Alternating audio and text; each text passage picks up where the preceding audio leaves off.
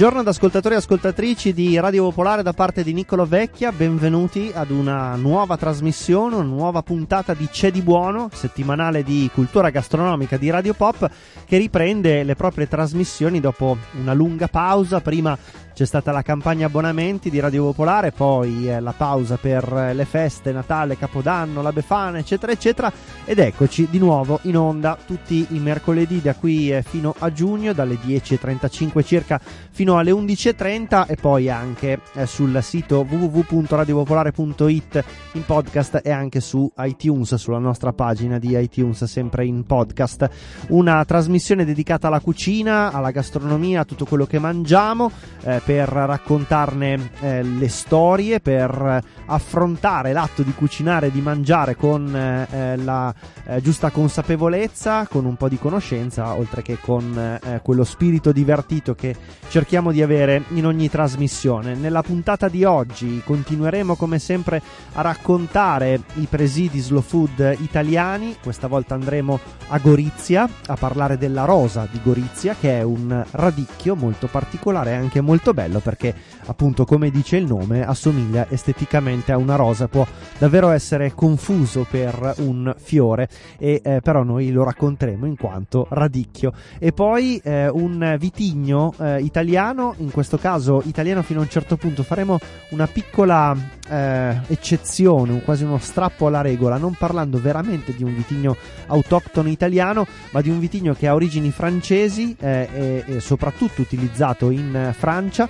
eh, ma eh, il Marsan eh, è un vitigno di cui ci piace parlare anche perché è arrivato effettivamente in Italia, in particolare si dice che sia arrivato, introdotto nel nostro paese a opera delle truppe napoleoniche, coltivato principalmente in Emilia Romagna e in Toscana, uno dei produttori del Marsan che utilizza questo vitigno è il fondo San Giuseppe, in particolare parleremo con Stefano Bariani del Fondo San Giuseppe per farci raccontare il lavoro eh, che eh, viene fatto con questo particolare vitigno che dà vita ad un interessante vino bianco. Ma per aprire la trasmissione eh, parleremo con eh, un ospite certamente molto gradito, eh, con Dario Bressanini, una delle voci più interessanti quando eh, si parla di eh, cucina, di alimentazione e anche della scienza che eh, sta dietro la cucina e l'alimentazione, visto che eh, Dario Bressanini è soprattutto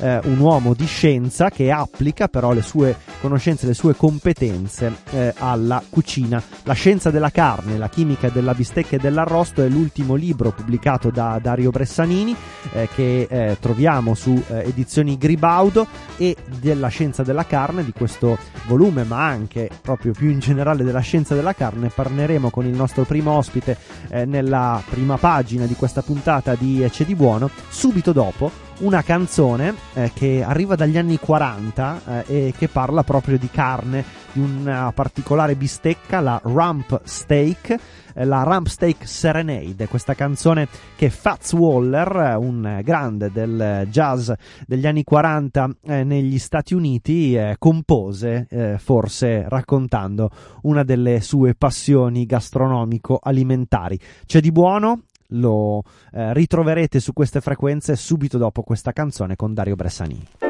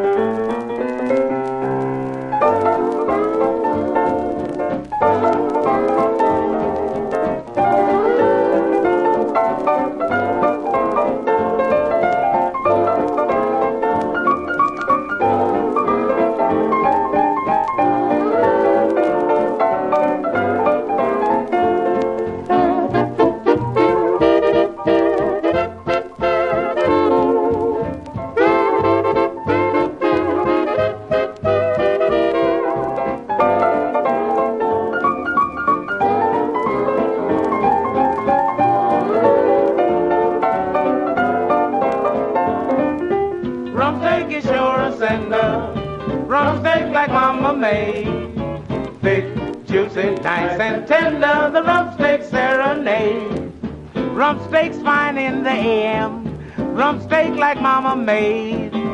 Good also in the PM, the rump steak serenade. Now I can jump all over the world I can even join the Navy, but the rump steak melody lingers on. Let me stick my fork in the gravy. Rump steak is sure a sender. Rump steak like Mama made. Thick, juicy, nice and tender. The rump steak serenade.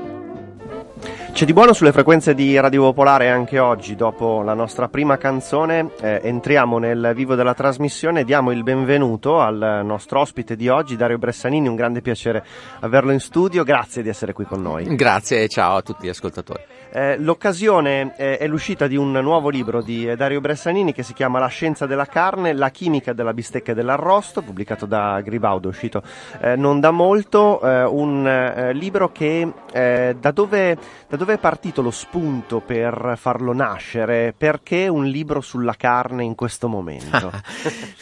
allora, il, vabbè, effettivamente il libro ehm, affronta un tema che potrebbe sembrare... Diciamo, non è il, il momento... Non è più popolare. In, di, di, di, maggiore visibilità o comunque con eh, un'immagine oggi la carne non del tutto... Eh, forse anche per questo? Ma allora, in realtà se tu eh, ci pensi eh, insomma, la carne in questo momento è, insomma, è criticata per vari motivi. Certo. Eh, eh, di cui insomma, possiamo anche parlare, però alla fine eh, più del 95% degli, degli italiani eh, mangia carne. Assolutamente. Ecco, e, ehm, e, poi appunto io mh, mm, mi interessano molto gli aspetti scientifici, questo è diciamo, il secondo libro della sì. Eh, questa collana in cui analizzo dal punto di vista scientifico eh, la gastronomia certo. quindi il primo è stato dedicato alla, alla pasticceria, quindi gli, gli ingredienti classici della pasticceria e come secondo, come secondo volume eh, ho pensato che la carne tra tutti gli, diciamo, gli ingredienti e le, diciamo, le, sezioni della cucina, della gastronomia è quello, meno, è quello più difficile da trattare uh-huh. eh, e anche quello meno compreso tutti noi abbiamo mangiato delle bisteccacce eh, durissime o invi- io racconto appunto un po' di aneddoti anche certo. in cui invitato in qual- qualche grigliata in cui eh, poi mi, mi, mi hanno offerto delle, delle costine patatine crude dentro e bruciate fuori, eh, oppure anche io stesso quando ho iniziato a, cu- a, imparare a cucinare, quando ero studente, ero sì. stato mandato negli Stati Uniti durante il dottorato e ho iniziato a, a cucinare e, e su, sulla carne non, non, ci capivo nulla. Mia mamma mi spediva le ricette per posta, non c'era la posta elettronica all'epoca, e beh, io però mi dovevo trovare i, i tagli giusti eh, e non era per niente facile eh, capire la differenza tra un, un taglio di carne che poteva essere utilizzato per fare un brasato che io adoro eh, e altri invece che erano meglio da, da sfruttare come arrosti o per certo. bistecche o altre cose e uh, solo dopo appunto io sono un chimico analizzando diciamo scientificamente quello che, mm, che cercavo di, di, di cucinare nelle, nelle, padelle nelle pentole ho capito eh, che effettivamente è un tema molto è un, insomma, è un argomento molto complicato dal punto di vista scientifico molto poco conosciuto uh-huh. Eh, e quindi meritava così, um, nonostante la carne non sia appunto in questo, come tu hai detto, un, un argomento molto popolare eh, a parole, ecco, assolutamente, eh, meritava secondo me un approfondimento scientifico anche per diciamo, eh, andare verso questa, questa direzione in, in cui appunto, tutti ne parlano ehm, di, appunto, di sostenibilità ambientale, perché indubbiamente il tema della carne è un tema a volte divisivo ma certo. eh, no, a volte si dice appunto che siamo quello che non mangiamo, per cui effettivamente eh, ci, ci, sono anche delle, delle forti opposizioni alla carne, però in realtà mm, tutti noi, come dicevo, quasi tutti noi mangiamo carne, e però sarebbe meglio farlo in modo più consapevole. E quindi, eh, diciamo, nel mio piccolo eh, cercando di spiegare quali sono diciamo, i, i, le componenti scientifiche che guidano le ricette di carne, eh, può servire anche per esempio a utilizzare dei tagli eh, che normalmente non sono utilizzati oppure che sono scartati, insomma è, è veramente un, uno spreco anche eh, ambientale e di risorse utilizzare solo i tagli nobili. Non, cioè, Certo, n- certamente. n- non esiste solo il filetto, il controfiletto eh, e la costata. Per cui abbiamo il paradosso che non sappiamo più cucinare eh, certi tagli di carne perché magari richiedono un po' più di accorgimenti e tempo, ecco, e alla fine paradossalmente noi alleviamo degli animali in cui eh, vendiamo a caro prezzo eh, il filetto, controfiletto, i, i- tagli più nobili e purtroppo molti non, non lo sanno, molti di- degli scarti vanno addirittura in farine animali che vengono utilizzate come fertilizzanti per crescere del- de- de- de- dei vegetali che poi andranno come mangimi per altri animali. Cioè è, è un circolo un po', un po' assurdo. Per cui sapere eh, come cucinare al meglio certi tagli di carne è anche diciamo, un atto di ecosostenibilità, insomma se vogliamo farci un po' di... Eh, per eh, raccontare un po' qual è stato il eh, percorso che ha portato poi alla realizzazione di questo libro, alla scrittura di questo libro, ehm, parlare di carne evidentemente eh, non significa soltanto parlare di eh, carne mh, di manzo, di vitello, ma ci sono una, eh, mh, una grande quantità di eh, diverse possibilità, eh, le carni bianche, le carni di maiale, che è carne rossa, però insomma eh, la carne di manzo, il vitello. Eh, che tipo di eh, approccio eh, ha, ha voluto dare eh, alla trattazione di, eh, della carne e delle sue varietà, diciamo? Allora, dal punto di vista gastronomico si distingue chiaramente la carne di maiale, la, la carne di, di- di vitello, di manzo, di coniglio, di fagiano, cioè, ci sono tantissime varietà. Però la, diciamo, l- l- la visione scientifica mh, aiuta perché in realtà si scopre che tutti, tutti questi diversi tipi di, di- di carne che noi mangiamo hanno un denominatore comune che è la struttura proprio fisica e chimica dei muscoli. Noi quando parliamo di carne quasi sempre parliamo di muscoli, noi mangiamo i muscoli. Poi c'è tutta una sezione, anche quella molto, molto interessante, del cosiddetto quinto quarto, in Certo. cui man- insomma, fegato e altre cose che non sono, mh, non sono necessariamente muscoli. Però ecco, nella maggior parte dei casi i muscoli hanno tutti la stessa struttura. E quindi permet- mi, ha, mi ha permesso durante la scrittura del libro di trattare non, diciamo, di, di non dividere il libro nella maniera classica in cui fanno molti, eh, molti libri di gastronomia, ecco, quindi dividere insomma, il pollo dal vitello, dal, eh, dal manzo e così via, ma di trattare capitolo per capitolo le varie proprietà della carne e poi diciamo eh, fare un esempio con una ricetta che spieghi che illustri le, le, diciamo, le, le particolarità scientifiche e di volta in volta mi può essere più utile utilizzare un, del pollo o del maiale o del, o del manzo o così via. Per cui, eh, perché le caratteristiche che noi associamo alla carne eh, sono, sono universali. Noi eh, chiediamo che la carne sia per esempio saporita che sia morbida a volte che sia su- succulenta che sia umida che non sia secca e così via. E quindi la spiegazione chimica del perché la carne, per esempio, indurisce se la cuociamo a, a temperature troppo elevate eh, o altri tipi di caratteristiche, eh, si applica esattamente alla stessa maniera che noi cuciniamo appunto del- un- una sovracoscia di pollo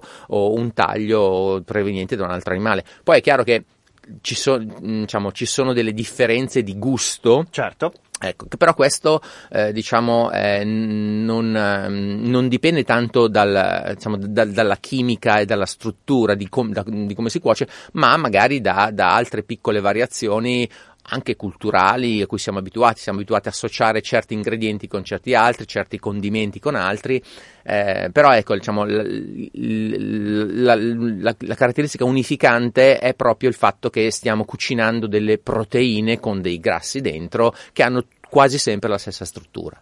Proviamo a fare eh, un esempio delle tante cose che vengono raccontate in questo, in questo libro ehm, e vorrei eh, per questo parlare di Maillard Mhm. e eh, di questa reazione eh, che chi ha una passione per la cucina di carne, in particolare per le bistecche, forse conosce, forse un- almeno una parte Sì. dei nostri ascoltatori di Maillard avrà sentito parlare e non è un, eh, uno sciatore francese, ma invece eh, appunto eh, uno scienziato a Esatto. cui, eh, mh, da, cui poi noi eh, traiamo insegnamento. Eh, in questo, nel, nel libro c'è un esempio legato poi alla cipolla eh, per spiegare ancora meglio che cos'è la reazione di Maillard, però ecco, ehm, qual è l'importanza di, di Maillard rispetto alla carne? Allora, la reazione di Maillard è probabilmente eh, la, reazione chimica più famosa ormai al di fuori dei, dei chimici, eh, è stata citata addirittura Masterchef Esatto. qualche anno fa. Mi ricordo quella Sì, puntata. sì, sì. E infatti quel giorno io ho, ho avuto un picco di accessi nel mio blog, nell'articolo che avevo scritto anni prima, dove ra- raccontavo la reazione di Maillard e non riuscivo a capire come mai in quel giorno eh, arrivassero così tante, con tante visite. Poi mi hanno detto appunto che era stata citata da eh, a Masterchef. Allora, la reazione di Maillard, detto brevemente, è la reazione eh, che nella cucina eh, è responsabile quasi sempre della doratura marroncino-brunastra Certo. e, e- e questo succede nella carne, ovviamente quando facciamo la carne arrostita, ma anche quando cuociamo del pane, quando facciamo delle torte, quella caratteristica appunto superficiale eh, marroncina che noi associamo ai vari, ai vari prodotti. Nella carne è particolarmente importante eh, perché ci permette appunto di, annusando, eh, capire che il vicino sta facendo una grigliata, noi lo riconosciamo eh, al, al momento. È una reazione che avviene tra delle proteine, e quindi nella carne ci sono in abbondanza, e degli zuccheri, eh, che gli, i chimici chiamano zuccheri riducenti, che anche in quel caso sono presenti nella carne, anche se eh, in, in- tracce e di più per esempio nella carne di manzo e di meno nella carne di pollo, ecco perché la carne di pollo è meno saporita, Ehm, ed è fondamentale per far avvenire questa reazione che le temperature siano sufficientemente elevate, quindi almeno 140 gradi, altrimenti avviene, avviene veramente troppo, troppo lentamente. E moltissime ricette eh, si sono sviluppate proprio per sfruttare questa reazione, per cui il classico della bistecca diciamo fatta in padella a casa, quindi non, non alla griglia, eh, è necessario per innescare questa reazione, per esempio, buttare la, la carne sulla- su, su una, una padella, meglio se di ghisa o comunque di metallo, perché eh, il metallo catalizza questa reazione e quindi diciamo, la, la bistecca sarà più, più brunita e più saporita, eh, deve essere molto calda. Uno dei difetti, de- degli errori tipici del, del principiante che ho fatto anch'io è di buttare la carne nella, nella padella quando la padella è ancora troppo, troppo, troppo poco calda. Quindi eh, a questo punto comincia a uscire l'acqua, chiaramente i, i succhi della carne, non si sigilla nulla, questo è, è un mito, una leggenda no, della sigillatura della carne, lo racconto ne- nel libro. Insomma, i, i- i succhi cominciano inesorabilmente a uscire. Se la padella è veramente calda, questi vaporizzano immediatamente e la temperatura si mantiene a, tempe- insomma, a livelli mh, elevati in modo tale che si brunisca. Altrimenti, se la padella è quasi fredda, i liquidi cominciano a uscire, si forma la pozzetta, l'acqua comincia a ribollire, ma rimane lì, e quindi noi sappiamo che l'acqua bolle a 100 gradi, diciamo, a, a livello del mare. E quindi la, la carne non raggiungerà mai le temperature necessarie per innescare la reazione di Maillard e alla fine, alla fine avremo una bistecca grigia, eh, dura e da cui secca perché i succhi sono usciti tutti. Quindi è fondamentale avere, eh, appunto, capire. E nel, nel libro, come dicevi tu, racconto, faccio vedere un esperimento perché la reazione di Maillard avviene ovunque ci siano proteine e Certo. zuccheri. E la cipolla, per esempio, è, eh, sappiamo che è, è ricca di, di, eh, di- di zuccheri e ovviamente di proteine perché sono presenti ovunque. E quindi quando facciamo il soffritto, facciamo dorare la, la cipolla, anche lì stiamo vedendo le reazioni di Maillard in azione. Ehm, il, eh, una cosa che mi è successa rispetto alla reazione di Maillard è che un altro chef, eh, non presente a Masterchef, ma diciamo di, certa, eh, di un certo livello in, in Italia, un- che però è molto attento all'alimentazione, alla propria alimentazione in questo caso, non pensando a quello che fa nel suo ristorante con un paio di stelle Michelin, mi ha detto però eh, a casa mi raccomando non fare mai una bistecca con eh, la, eh, la reazione di Maillard perché eh, quel eh, imbrunimento a cui facevamo riferimento non è sano.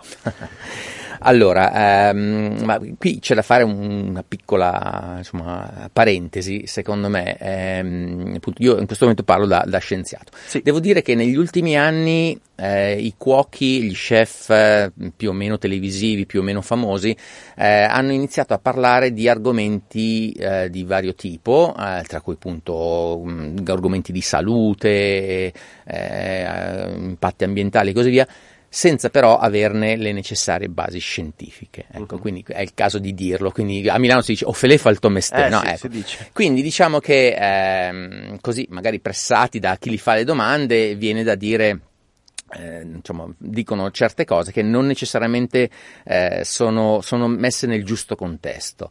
Eh, allora, come dicevo, la reazione di Maillard è eh, ubiquitaria in, eh, in, in cucina.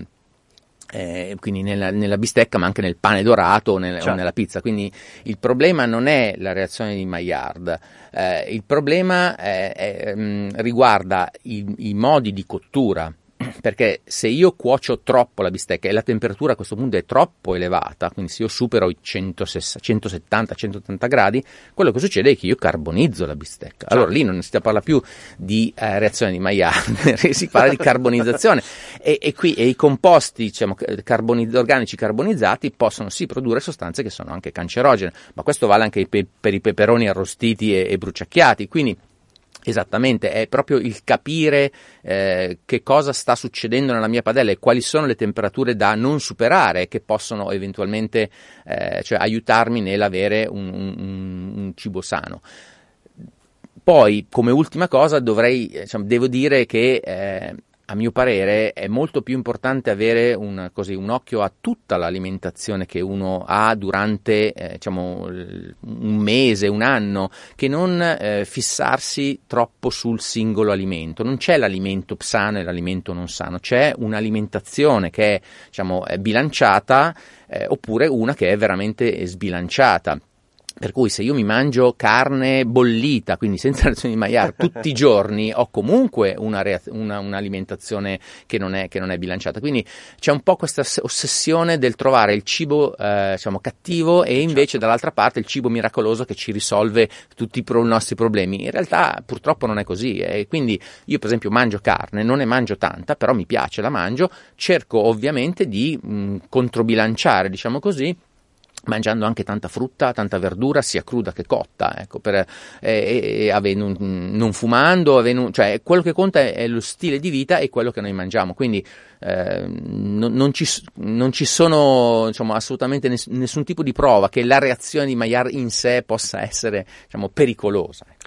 Eh, però ehm, restando in questo eh, diciamo vasto argomento eh, delle eh, convinzioni che sempre di più eh, eh, vengono inculcate o comunque proposte rispetto all'alimentazione sana, ciò che è bene mangiare, ciò che è bene scartare o escludere dalla nostra dieta, se si parla di carne, lo dicevamo all'inizio, c'è sempre di più questa ehm, idea che la carne non sia sana, in particolare la carne rossa sia nemica della nostra salute.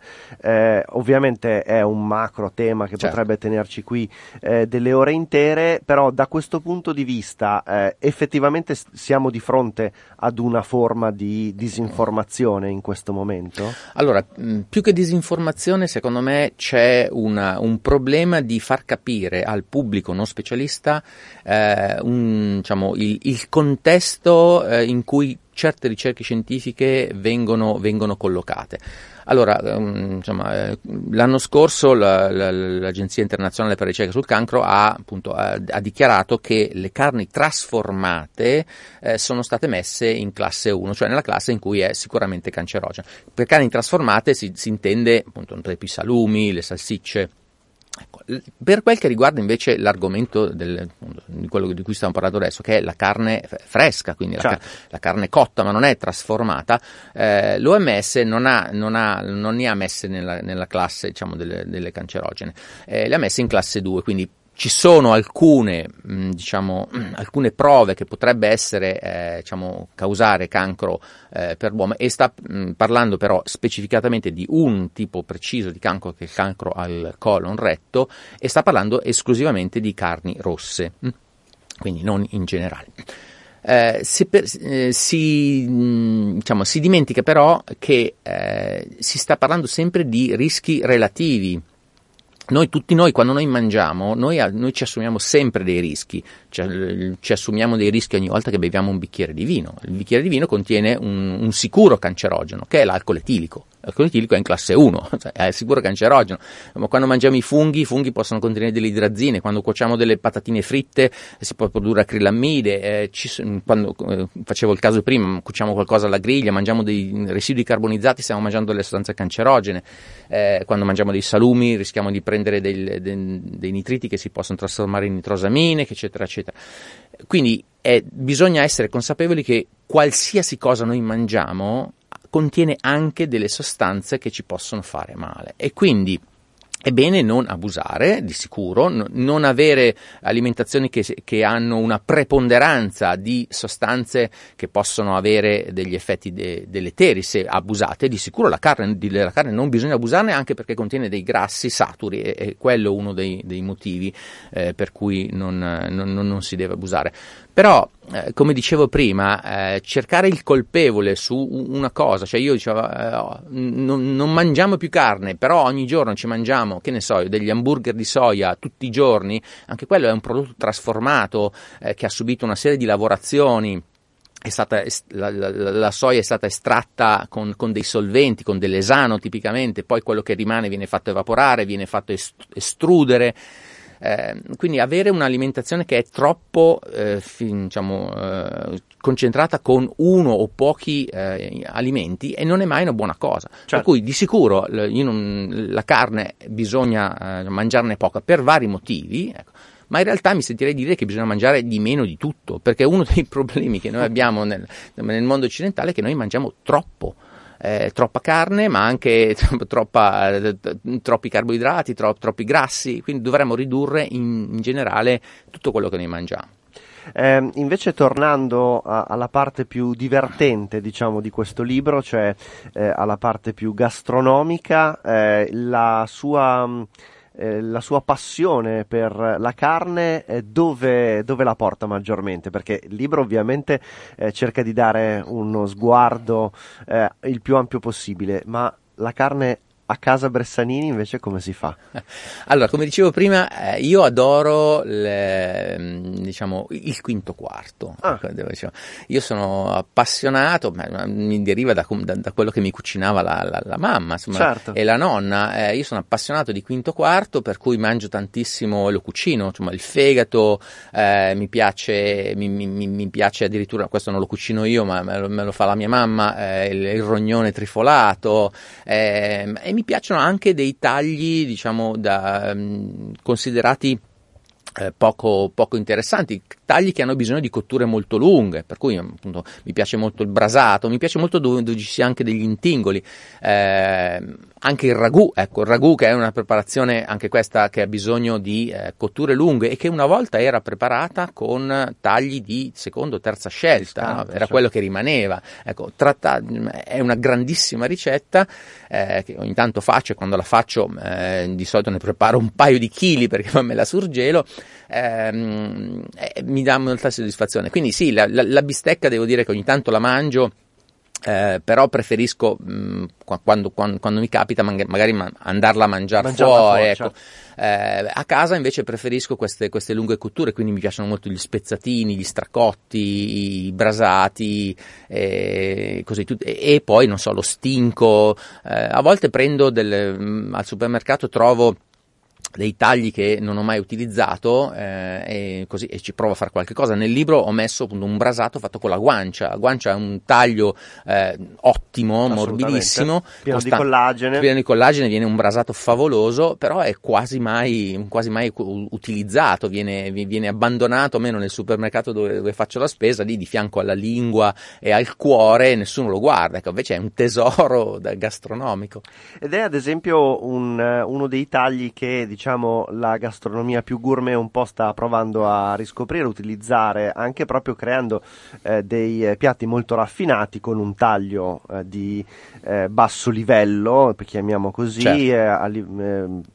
Pensando alla sua eh, collocazione eh, soprattutto appunto nei supermercati, eh, nascono dei piatti molto, molto belli, molto interessanti eh, e eh, la gastronomia gourmet eh, sulla carne ultimamente sta facendo anche sempre più uso della ehm, tecnica di cottura a bassa, te- a bassa, temperatura. Ecco, su quello ad esempio che cosa si racconta in questo libro? Allora, nel, nel libro io preferisco, dico subito che preferisco chiamarla cottura a temperatura controllata, perché uh-huh. in realtà, la, la, come spiego nel libro, eh, le, te, le, basse temperature all'interno del taglio di carne ci sono sempre state. La bistecca eh, bisogna comunque cuocerla internamente a temperature non superiori ai 60 gradi, altrimenti diciamo, non, la, la, roviniamo. Quindi mh, mm, il fatto che adesso abbiamo delle tecnologie che ci permettono di tenere la temperatura controllata al grado eh, è, è, la, è, la, cosa fondamentale perché le, le, queste basse temperature si sono sempre, eh, sempre utilizzate appunto nei, nei vecchi libri di cucina anche la mia nonna mi diceva che se vuoi fare un buono spezzatino non devi mai far bollire l'acqua, devi farla sobbollire perché altrimenti poi la carne diventa, diventa dura. Eh, anche, eh, quindi queste, queste nuove, nuove tecnologie eh, permettono il controllo della temperatura che è cruciale. Eh, devo dire che ultimamente vedo un po' un abuso di questo, nel senso che eh, a volte non ha senso tenere la temperatura bassa, cioè non è che siccome è più bassa allora il taglio, il pezzo di carne viene, eh, viene meglio. Allora, le, le, queste basse temperature servono soprattutto, nel caso della carne, per sciogliere il collagene. Il collagene eh, quindi deve essere presente. Eh, vedo invece eh, trattare pezzi di carne che non hanno collagene dentro, eh, cotti a basse te- temperature controllate, magari per tempi lunghissimi, eh, ma non, non, non, c'è assolutamente bisogno. Quindi cerco di spiegare che eh, la cottura come, appunto, a, a, temperature controllate ha senso per alcuni tagli di carne per alcune ricette. Non è una, una, cosa, una bacchetta magica che trasforma eh, miracolosamente un taglio di carne in qualcosa di, di, di, prelibato. Ci sono tagli di carne per cui non è, non è necessario e non ha senso utilizzare questo tipo di tecnica. Eh, io ringrazio molto Dario Bressanini per essere stato con noi e per averci raccontato eh, quello che c'è in La scienza della carne, la chimica della bistecca e dell'arrosto, edito da Gribaudo, eh, costa 22 euro e eh, per averci raccontato anche un po' altre cose in qualche modo collegate al mondo della carne e soprattutto dell'alimentazione legata alla carne. Grazie. Grazie a voi.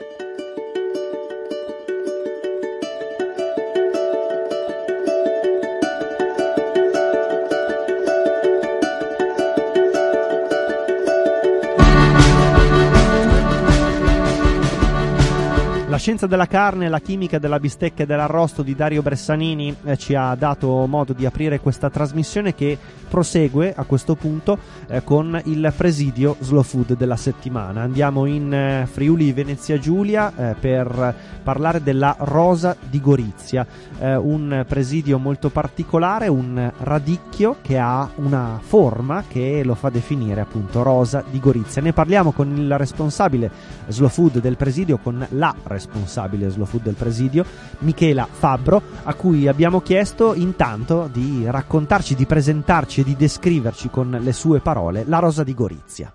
La rosa di Gorizia è interessantissima perché è un radicchio, però viene confusa per un eh, fiore.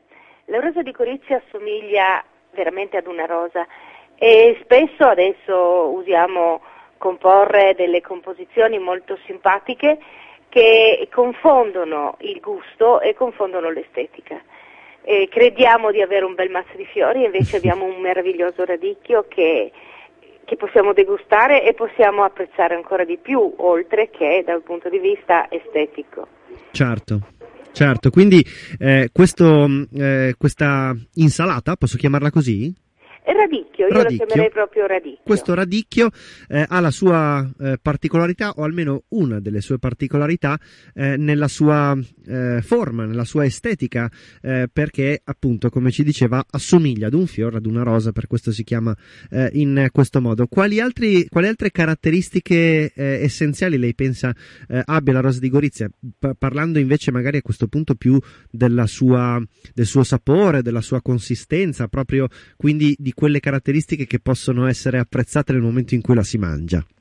Eh, beh, innanzitutto io parlo anche da cuoca, quindi eh, sappiamo benissimo che per apprezzare un piatto, per apprezzare un prodotto, siamo colpiti, tutti i sensi vengono colpiti. E quindi, come dicevamo, il primo senso che viene colpito è proprio la vista, per cui abbiamo questa piacevolezza del colore meraviglioso, però andando oltre abbiamo il tatto.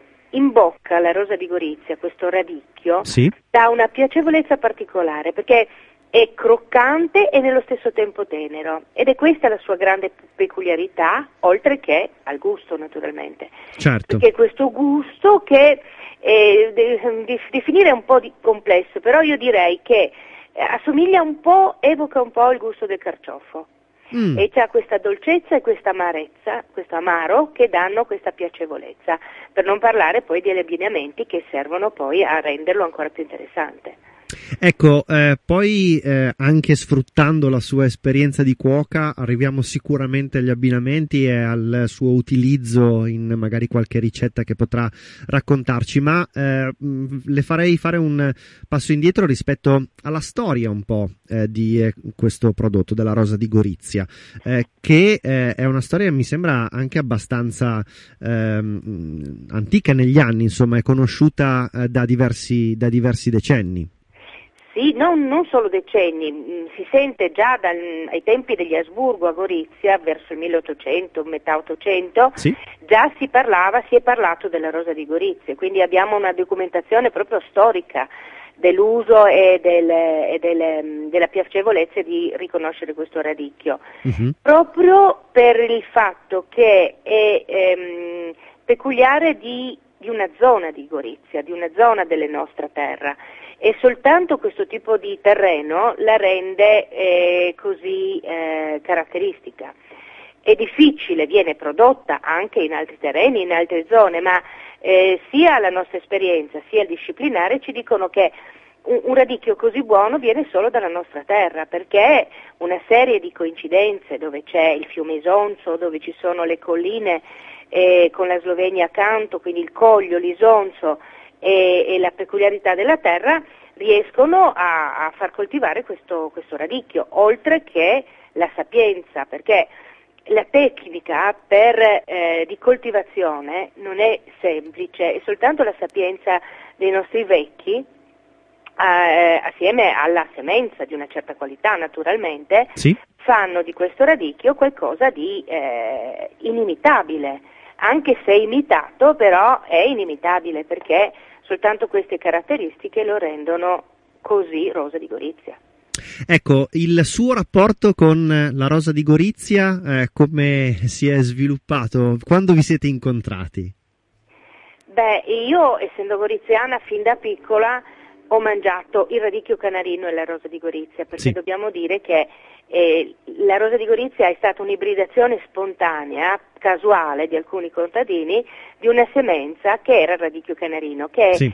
simile alla rosa di Gorizia, però ha un colore piuttosto giallo-verdolino dal que- quale poi è nata la rosa di Gorizia. Quindi da bambina si usava mangiare questo radicchio perché Mhm. d'inverno era un sistema per poter mangiare un radicchio piacevole, non duro, non fibroso, grazie appunto alle tecniche, che- perché il radicchio viene seminato in primavera, Sì. però poi viene raccolto in pieno inverno, ma la caratteristica è quella di toglierlo dalla terra, pulirlo da tutte le foglie, quindi diciamo da un, un cespo molto grande di radicchio rimane un cuore piccolo che viene messo a dimora, a dimora in luogo caldo, una volta si metteva nelle, nelle stalle addirittura, adesso ci sono delle tecniche un po' più moderne, però più o meno viene messo in luogo caldo in assenza di, mh, di- di- di sole, quindi Mhm. risboccia, ris- risboccia internamente e viene questo cuore eh, morbido e croccante che poi diventerà la rosa di Gorizia. Eh, come cuoca eh, ci diceva quali sono dal suo punto di vista eh, le eh, ricette che più la divertono e che soprattutto più soddisfano proprio anche i suoi gusti, eh, di, Ma io- oltre io che di so- cuoca, di, di consumatrice. Certo, io, io sostengo sempre questo, che essendo così peculiare la, la croccatezza di questo radicchio e il gusto così intenso, è peccato cucinarlo. Quindi, nonostante noi ristoratori a Gorizia ci siamo prodigati per trovare mille ricette e mille abbinamenti, tutti molto interessanti e molto validi, però io desidero che venga, cioè eh, non desidero, io consiglio che venga Sì. sempre assaggiata in purezza, cioè abbinata con alimenti semplici della nostra contadi- tradizione proprio contadina, quindi per esempio mh, la rosa di Gorizia fresca abbinata a un fagiolo tiepido, un fagiolo bollito tiepido e magari proprio volendo qualche, noi chiamiamo frizze, sono dei pezz- pezzettini di ciccioli di pancetta affumicata che rosoliamo con un po' d'aceto e, la e usiamo questa cosa per condire un po' la rosa di Gorizia. Sì. Il radicchio canarino lo vedo di più con una patata lessa, per esempio, quindi abbinamenti semplicissimi che esaltano proprio la, la- la peculiarità di questo radicchio. Certo, certo. Ecco, eh, lei è responsabile slow food eh, del presidio eh, e mh, eh, come racconterebbe eh, per i nostri ascoltatori, eh, quelli che ci sentono soprattutto insomma, all'interno del territorio della Lombardia, la possibilità eh, di eh, raggiungere la rosa di Gorizia, di eh, eh, mangiarla, di comprarla, evidentemente quindi anche essendo un po' lontani dal territorio in cui viene prodotto. C'è una distribuzione in qualche modo della rosa di Gorizia? Eh, parte che io li inviterei a venire da noi a mangiare, certo, così certo. ci conosciamo, così conoscono il nostro territorio meraviglioso, assaggiano i nostri vini.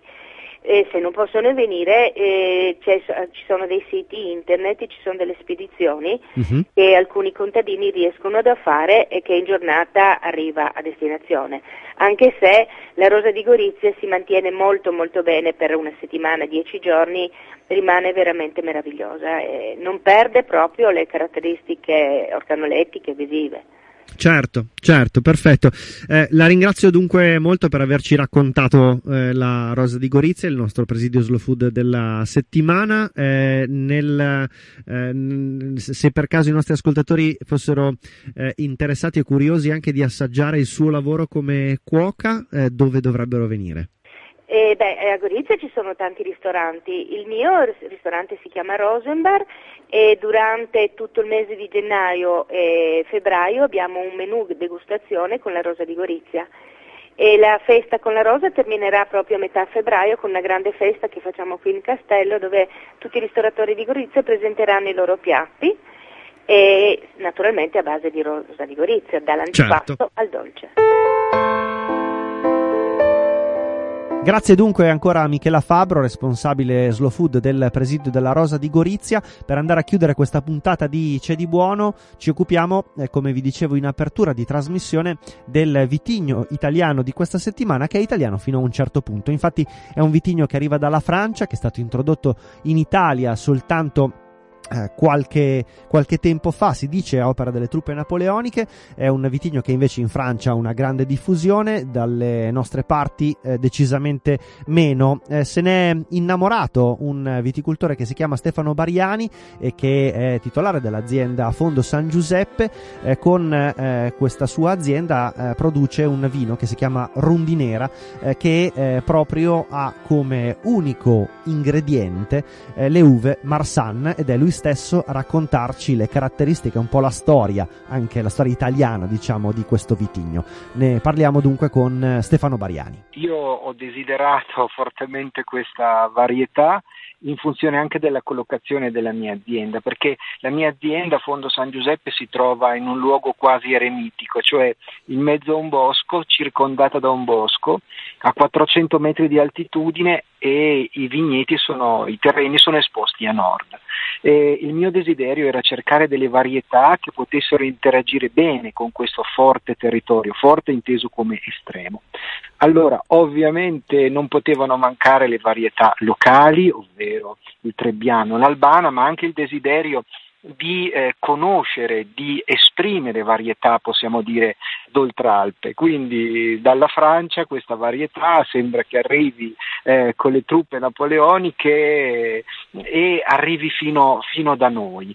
Oggi il Marsan è sicuramente, posso dire, magnificato, eh, nella Valle del Rodano, lì è eh, il vitigno principale per quanto riguarda questa, questa splendida appellation, appellation che è l'Hermitage Blanc, eh, però mi sarebbe veramente piaciuto eh, provare questa varietà nella sua complessità. E quindi eh, ho deciso di impiantare veramente una piccola superficie perché parliamo di meno di mezzo ettaro e cosa mi affascina? Mi affascina anzitutto questa sua sensibilità a rendere il territorio, si esprime con grande mineralità, voglio dire eh, nelle annate fredde soprattutto perché non, non, dimentichiamoci che è un vitigno che viene da una latitudine nord eh, molto più importante rispetto a quella di Brisighella dove mi trovo io, vicino certo.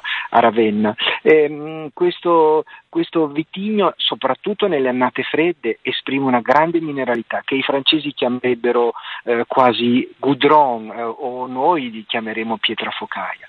Nelle annate più calde invece ha un grande floreale, ma soprattutto come nota comune è la sua grassezza, cioè la sua eh, grande presenza, una volta vinificato quindi nel bicchiere, di glicerina eh, e questa glicerina lo rende morbido, lo rende quasi polposo, lo rende suadente. Queste sue caratteristiche mi interessavano da sempre, da quando mi interessavo a varietà, non ho solamente questa come varietà francese, ho anche Chardonnay, ho un po' di Riesling Grenano che condivido insomma con, certo. con, la Germania.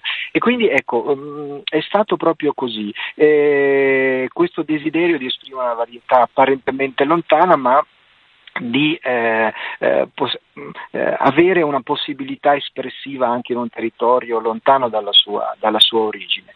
Ecco, c'è eh, forse però una diversità eh, anche eh, per quanto riguarda la storia di questo vitigno del Marsan rispetto ad esempio ad un grande vitigno ormai universale, internazionale come lo Chardonnay che citavi poco fa, nel senso che il Marsan ha una sua storia italiana, diciamo tra virgolette forse, eh, che eh, possiamo eh, accennare, perché eh, nella zona eh, in cui ti trovi, in parte in Toscana, in parte in Emilia Romagna, il Marsane è arrivato ed è arrivato, se non sbaglio, con le truppe napoleoniche, si racconta questo. Sì, esattamente. Ovviamente il corso della storia eh, ci ha portato questa varietà, ovviamente negli anni passati, ehm, molte varietà sono transitate in Europa, no? certo. dall'Italia verso la Francia e dalla Francia verso l'Italia o altre migrazioni.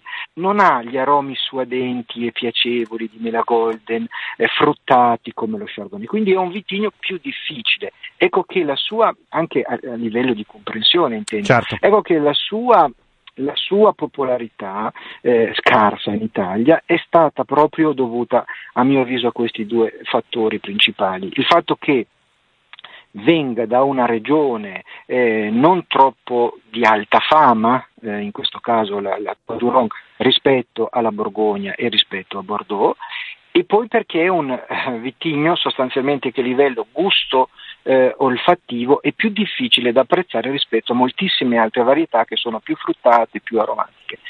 Questo ha determinato una scarsissima diffusione. Vorrei dire, saremo forse in, in regione uh-huh. una decina di produttori, una decina di produttori. Ecco, con eh, Fondo San Giuseppe eh, tu eh, Stefano produci eh, il Rondinera come dicevamo, eh, sì. abbiamo raccontato della tua passione per eh, questo vitigno, per il Marsane, delle sue caratteristiche anche particolari, ci ha raccontato anche qualche spigolo, se vogliamo, sì, di eh, sì. questo vitigno.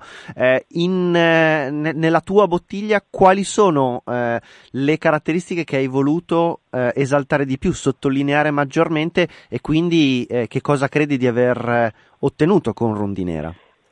Ovviamente un produttore credo debba mm, avvicinarsi a qualsiasi vitigno mm, con molta umiltà. E credo che un desiderio autentico di ogni produttore potrebbe essere proprio quello di trasferire le caratteristiche del vitigno nella bottiglia e quindi nel bicchiere, non mettere nulla di suo, non mettere nessuna interferenza, non mettere nulla che possa alterare l'originalità espressiva, no? quindi l'unicità. Quindi mh, quando io mi sono accostato al, al Marsan, così come quando mi accosto a tutte le mie varietà, cerco di avere una mano molto molto leggera, quindi eh, fermento senza aggiunta di lieviti, in fase di fermentazione non metto solforosa, eh, eh, in questo caso fermento in cemento che è un contenitore neutro e eh, vado in bottiglia appena il vino inizia ad aprirsi con bassissime dosi di solforosa. Quindi ecco, mh, mm, eh, credo che un produttore abbia un dovere verso il consumatore, ovvero rendere al consumatore l'espressività varietale che va dichiarando. Quindi un trebbiano a mio avviso deve essere espressivamente un trebbiano, una barbera espressivamente una barbera, un'albana espressivamente un'albana. Ecco, quindi questo è un po' il mio percorso nella realizzazione del, del, certo. del vitigno Marsan.